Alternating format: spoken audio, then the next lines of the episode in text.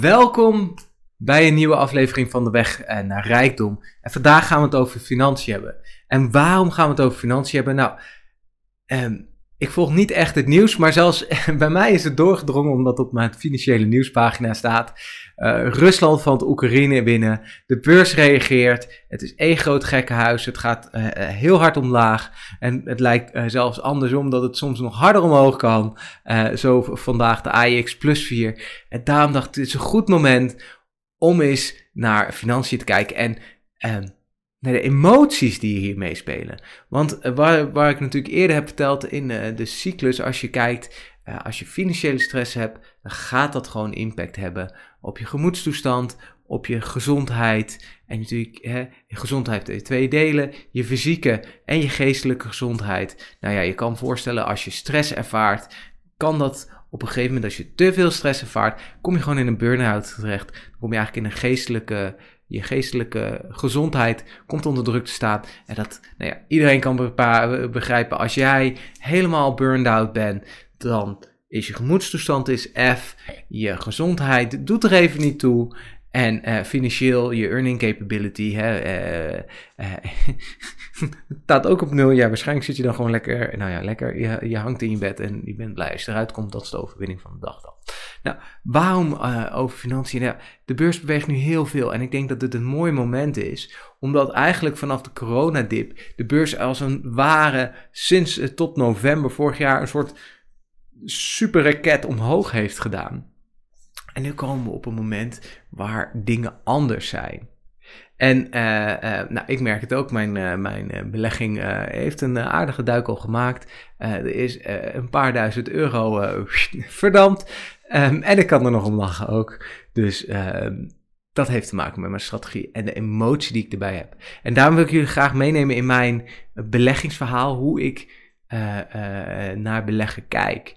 Want toen ik begon met beleggen, ik, uh, ik was geïnspireerd, had cursus gedaan, begin corona, cursus. En dan had iemand over allemaal verschillende beleggingsvormen. En daytraden, dus je gaat op een dag proberen rendement te maken, je gokt. Bijvoorbeeld wat je kan doen, stel uh, de cijfers van een bedrijf komen uit, pak even Facebook. En jij gokt, nou, die gaan echt killer cijfers hebben. Dan koop je een long positie eh, de dag ervoor of eh, op dezelfde dag. En dan hoop je dat de koers in de loop van de dag ehm, gaat groeien. En aan het einde van de dag stop je eigenlijk positie. Dus je neemt eigenlijk een positie voor een hele korte periode. En je probeert dan rendement te maken. Dan kan je gaan swing traden. Dat betekent, ik neem een positie. Bijvoorbeeld, ik neem een aanloop. Uh, kijk, bijvoorbeeld een aandeel is wat zwaar afgestraft. Of ik zie een bepaald patroon, technische analyse. En ik koop positie long of short. Ik zeg nou, het gaat verder stijgen, het gaat dalen.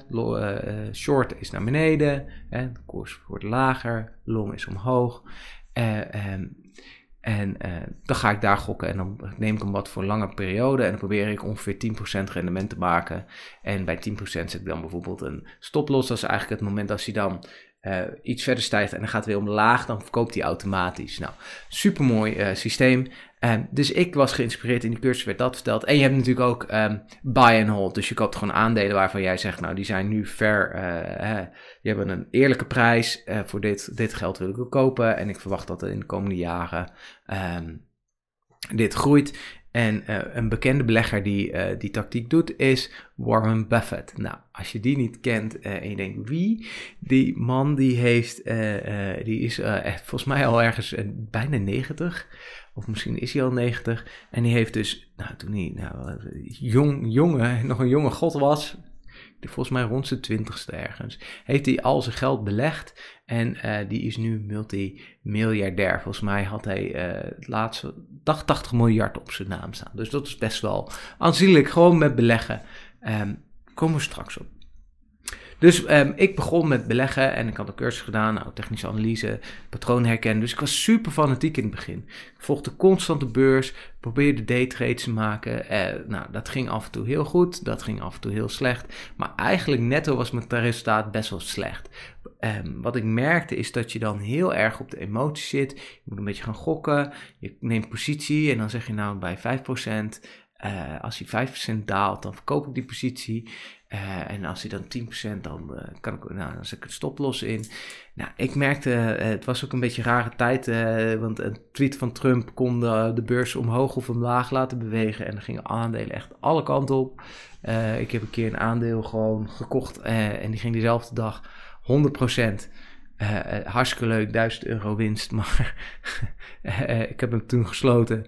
Maar um, ja, nou ja, je snapt als dat soort dingen uh, gebeuren, um, kan je ook verliezen. Want dingen die hard stijgen en een markt die hard stijgt, kan dingen ook hard dalen.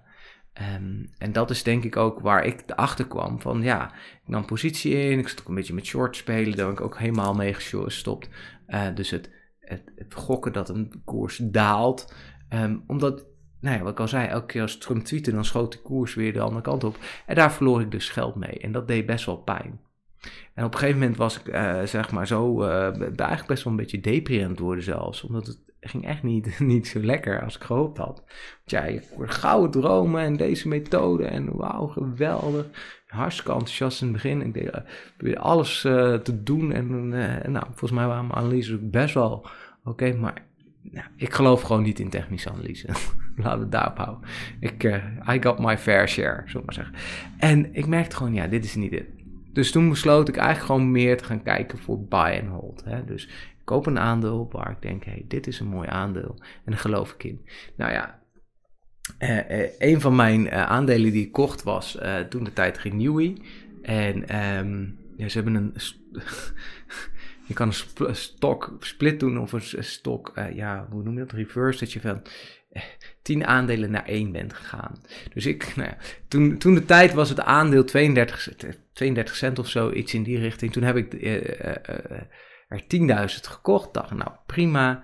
En toen daalde de koers naar 20. En toen, dacht, toen zat ik echt helemaal doorheen. En ik was best wel wat geld verloren. Je moet de transactiekosten moet je ook mee rekenen. Dat gaat heel hard. Als je heel veel transacties doet, elke transactie, vooral losse aandelen, dat, dat kost gewoon geld. En um, ik was er een beetje klaar mee. Dus ik had de positie. En uh, ik weet nog dat ik uh, een deel uh, goed maakte. En nou, ik dacht, nou, ik hou gewoon de posities vast. Ik had gewoon een mandje aandelen. En ik heb het even een tijdje gelaten. Gewoon, ik volgde het nieuws wel, maar ik merkte ook dat ik er slechter door sliep. Weet je wel, door dat swing traden, day traden. Ik was de hele dag bezig met dingen. Ik had geen rust. En um, eigenlijk wist ik niet zo. Ja, ik had wel een cursus gedaan, maar ik wist. Ik was gewoon niet zeker genoeg van mijn zaak. Ik had gewoon nog geen goed gevoel. Dus ik. Eh, maar goed, ik dacht, nou, ik hou dit mandje en uh, ik laat de boel en uh, ik hou het een beetje bij. En op een gegeven moment ehm, gebeurde iets magisch. Want ik had ineens een mandje aandelen en die ging het ineens allemaal heel goed doen. En nou, ik ga gewoon eerlijk zijn, ik had een verlies van 6000 euro. Dat heb ik dus in een half jaar, uh, eigenlijk met gewoon de aandelen die ik gewoon, waar ik dacht, ja, dit zijn gewoon mooie bedrijven. Hier heb ik, uh, of er zit een verhaal, hier, hier is rendement te maken. Die gingen gewoon kei en keihard. En op een gegeven moment stond ik groen. Uh, toen heb ik één aandeel, had ik, want er waren, ja, weet je, volgt zo'n forum, dat was super enthousiast. En um, blij, eh, nou, die had ik ook gekocht. En uh, er was een beursgang naar de Nasdaq. En toen dacht ik, nou mooi, de koers gaat omhoog, ik stap eruit. En uh, dat was ook het perfecte moment, want volgens mij is het nu ongeveer gehalveerd. Dus dat is ook wel een beetje wat je moet weten. Soms wordt, je, wordt een aandeel heel erg geprijsd en dan vindt iedereen dat het heel veel waard is. voorbeelden hier zijn van farming, daar ben ik dus uitgestapt. Uh, PostNL uh, worden allerlei wilde verhalen op forums uh, gedaan dat er marktmanipulatie is. Ja, soms gaat een, ligt een aandeel goed, soms ligt een aandeel slecht. En daar moet je gewoon mee leren leven. En ik merkte dus dat als, in plaats van dat ik ging kijken naar technisch en patronen en dingen, als ik gewoon ga kijken van, hey, welke bedrijven presteren goed, welke bedrijven verdienen geld, kopen dividend, of betalen dividend uit, kopen aandelen in. En dat eigenlijk uh, beleggen veel makkelijker werd en ook veel rustiger. Want ik koop nu gewoon bedrijven waarvan ik denk, hé, hey, dat is een mooi bedrijf. Dus bedrijven die ik in mijn portfolio heb, uh, uh, nou, nog steeds Renewy. Dus wat ik zei, die zijn van 10 naar 1 aandeel gedaan. Dus daar, ik heb nog steeds mijnzelfde positie. Um, nou, die, is van, die staat, ja, nou ja, de beurs is nu een beetje naar beneden gezakt. Die stond ongeveer op 10 euro, die is nu weer naar rond de 6, 7 euro gegaan. Um, Dus in, in verhouding uh, nou, ongeveer nog steeds verdubbeld van wat ik ervoor betaald heb. Uh, ik heb uh, ASML, Microsoft, ook een paar wat risicogere dingen, zoals Philips, waar een claim op ligt. Nou, weet je, maar ik geloof wel in het bedrijf Philips. Want als die, die rechtszaken gesetteld worden, nou, lang verhaal, maar daar ga ik je niet mee bemoeien, dan geloof ik dat daar heel veel groeipotentie in zit. En natuurlijk, ik vind het ook gewoon een mooi bedrijf. Ze maken mooie medische apparatuur. Ze maken ook nog een beetje huishoudelijke apparatuur. Ze maken niet meer de televisies waar Philips op staat. Dat is gewoon een licensing deal. Ook de audio van Philips komt niet van Philips. Uh, dat is allemaal illusie. Dus ze verkopen hun naam ook uh, om op producten te zetten. Dus Philips maakt zelf geen televisie meer. Dat is... Ehm, TP Vision volgens mij die dat uh, onder de Philips naam doet. Net als Nokia-telefoons. Dat is niet meer de Nokia van de 3310. Um, maar dat soort dingen, dat weten veel consumenten niet. Dus die zien mijn kindernaam en denken, wauw, ik koop Philips televisie, dat is kwaliteit. Dus, maar goed, um, wat ik eigenlijk wil aangeven is, uh, de beurs, die, die is niet te voorspellen. En ook nu met die oorlog, het is een mooi moment om, uh, stel dat je zegt, hey, ik heb al een tijdje uh, zitten kijken en ik wil eigenlijk wel iets, hè, ik heb geld liggen, ik wil iets investeren, is het op zich een mooie kans. Alleen je moet wel bedenken dat je dus geld kan verliezen. En uh, je kan boos worden van potverdikkie Dori, ik heb even 6000 euro verloren omdat de Russen Oekraïne in, invallen. Ja, dat ben ik. Um, of je kan zeggen, hé, hey, wacht, ja, ik geloof in deze bedrijven, die komen er wel weer bovenop en dit is tijdelijk. En dan kan je weer naar de historie kijken. Want als je naar de historie kijkt, de afgelopen 40 jaar doet de AEX gemiddeld 10% per jaar. 40 jaar, hè? Daar zit de dotcom-bubbel in, daar zit de financiële crisis in, uh, coronapandemie in, 9-11, uh, weet ik veel wat, hoeveel oorlogen. Uh, zit er allemaal in. Zit er allemaal in. Dus waarom zou het nu anders zijn? Waarom zou het nu anders zijn? Dus mijn geloof is dat de beurs gaat misschien niet dit jaar herstellen, maar in de komende vijf jaar zeker herstellen.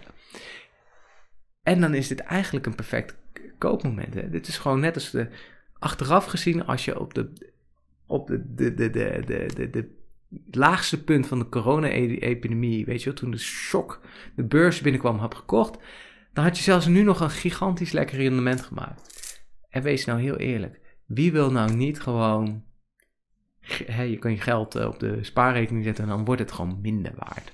Want inflatie, die gaat, snijdt je geld helemaal weg. En ik denk eigenlijk, um, ik zou nog terugkomen op, um, um, op uh, Warren Buffett.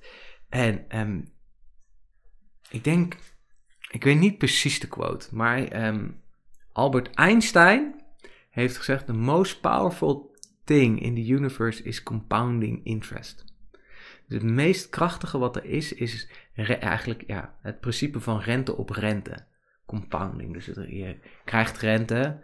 Dus stel je hebt 100, en daar krijg je 5% rente op, dan heb je 105. En als je daar weer 5% op krijgt, nou, dan krijg je dus uh, weer 5 erbij, maar ook weer 5% van die 5 euro. Dus dan krijg je nog eens weer nou ja, 25 cent extra. Nou ja, dat is wel heel hoog. Uh, 2, 2,5 cent extra. Even uit mijn hoofd.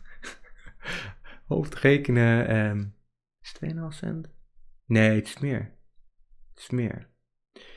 Volgens mij is het wel. Uh, volgens mij is het wel 25 cent. Was mijn eerste rekening wel goed. 25 cent. Dus krijg je 5 euro en 25 cent. Dat is, ja, dan denk je, ja, uh, dat valt wel mee. Maar als je dat jaar op jaar op jaar op jaar doet, dan renkt dat op. En dan kom je bij meneer Warren Buffett, die had dat ook ontdekt dat als je rente op rente op rente op rente op rente op rente op rente op rente op rente kan doen, dan gaat het heel hard. En misschien een, een, een leuk uh, iets is, als je zeven jaar lang 10% rendement maakt, heb je je geld verdubbeld. Dus pak 21 jaar, dat is dus drie keer die, hè, die verdubbeling, dus je verdubbelt de eerste zeven jaar, dan verdubbel je dat in het verdubbelde bedrag. Dus dat heb je eigenlijk al vier keer. En dan verdubbel je dat bedrag nog een keer, dan heb je acht keer. En dat is zeg maar de kracht van compounding interest. En als je dan ook nog eens bedrijven of aandelen of trekkers of wat dan ook weet te kopen, die dus meer dan 10% per jaar doen, dan is de kracht natuurlijk groter. En daar gaat eigenlijk de kracht van uh, tijd in zitten. En dat is waarom ik beleggen zo mooi vind. Ik geloof dat ik gewoon mijn aandelen vasthouden. Eh, want die 10% komt wel. Dus als we nu, stel dat we nu 40% om omlaag gaan. Nou, we zijn eh, vorig jaar best wel hard omhoog gegaan. Dan levelt dat uit, maar dan hebben we nog steeds een negatief uh, rendement volgens mij. Dan betekent dat dus in de komende jaren dat negatief rendement gecompenseerd moet worden. En, zodat we alsnog weer op die 10% gemiddeld uitkomen. Dus dan betekent eigenlijk, als je hard daalt, die harde dalingen, die worden gecorrigeerd. En daarna groeien we rustig door. Maar die correcties, dat zijn wel de momenten dat er veel winst te halen valt.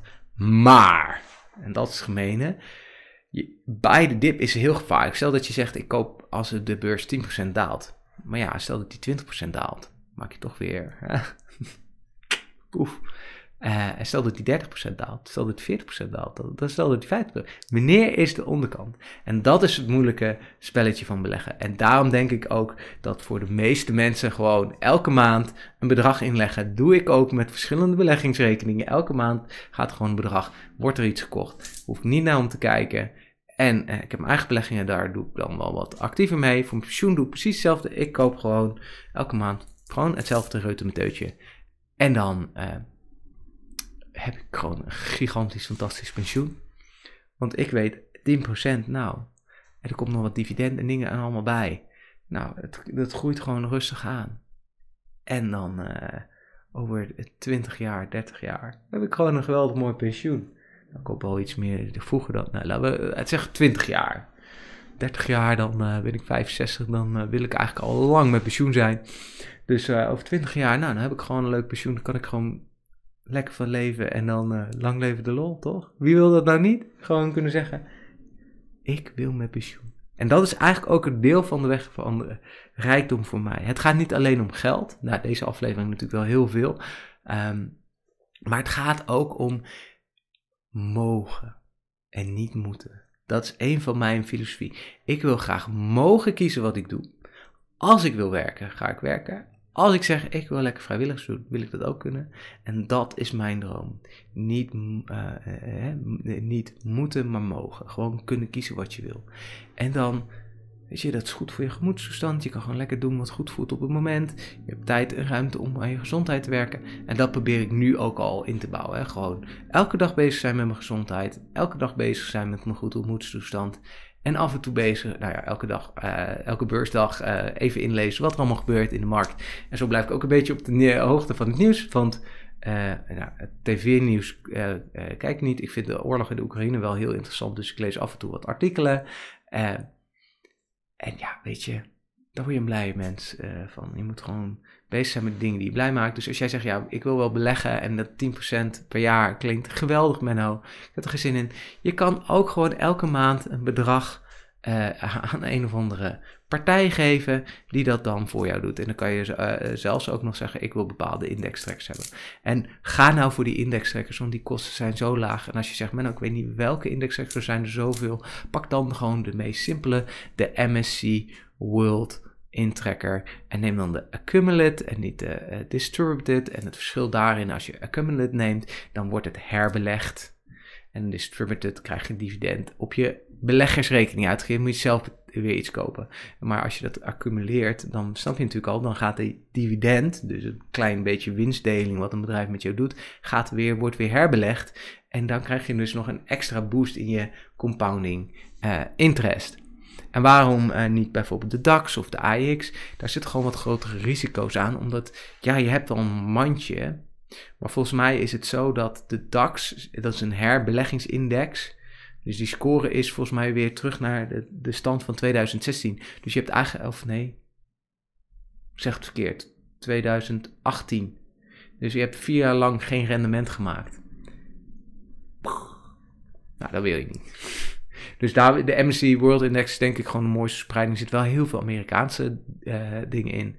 Um, maar goed, dat is ook de grootste economie. Maar daar zit eigenlijk alles in. Alle Nederlandse, Duitse dingen. Gewoon een hele mooie spreiding. Uh, voor mensen die niet te veel risico willen nemen. Dus vandaar dat ik daar persoonlijk mijn pensioen in. Want ik geloof wel dat die index nog wel lekker kan groeien. Nou, een hele hoop over financiën vandaag. Ook een beetje perspectief hoe het in die recht van uh, rijkdom zit. Ik vond het eigenlijk wel belangrijk om dit met jullie te delen. En dit heeft vooral te maken met de huidige situatie, uh, die gewoon ons allemaal impact heeft. Die inflatie gaat nog wel even loeien. Uh, uh, dus we gaan de prijzen in de supermarkt gaan omhoog. Dat komt als energie omhoog gaat, gaat de prijs in de supermarkt ook omhoog. En dus het wordt hartstikke interessante tijden. En um, ik denk dat heel veel mensen in de financiële stress komen. Dus je moet eigenlijk nu kijken hoe kan ik zorgen dat ik die financiële rust kan behouden. En ik heb daar alle vertrouwen in dat ik dat kan. Maar goed, um, ik ben voor mezelf begonnen en heb gewoon een leuk inkomen. Um, dat zal niet iedereen hebben. Dus als jouw loon eigenlijk niet stijgt met 10% per jaar, net zo hard stijgt als de inflatie, pak even 10%, dan ga je er gewoon kei en kei en keihard om achteruit. En voor als je dan ook nog eens je geld op je spaarrekening zet en je hebt, bent uh, nou ja, de lucky one die uh, belasting mag betalen over zijn spaargeld, nou ja, dan ga je dus, word je dubbel gepakt. Dus en inflatie en dingen al... Um, is volgens mij nu niet die. Nou ja. Uh, dat is een ander verhaal. De Belastingdienst mag volgens mij geen uh, spaartax inhouden of zoiets. Dus nou, daar, daar weet ik allemaal niet het fijne van. Daar heb ik gewoon een mannetje voor tegenwoordig. Dus uh, dankjewel voor het luisteren. Heb je vragen? Wil je met mij in contact komen? Um, gebruik dan de link hier ergens. um, en stuur me gewoon een berichtje. Je kan ook vinden op Instagram uh, Menno van Weringen. Ik kan me gewoon bereiken en uh, ik ga graag met jou te spreken aan of uh, beantwoord misschien wel in de volgende podcast jouw vraag. Dankjewel voor het luisteren en tot de volgende keer.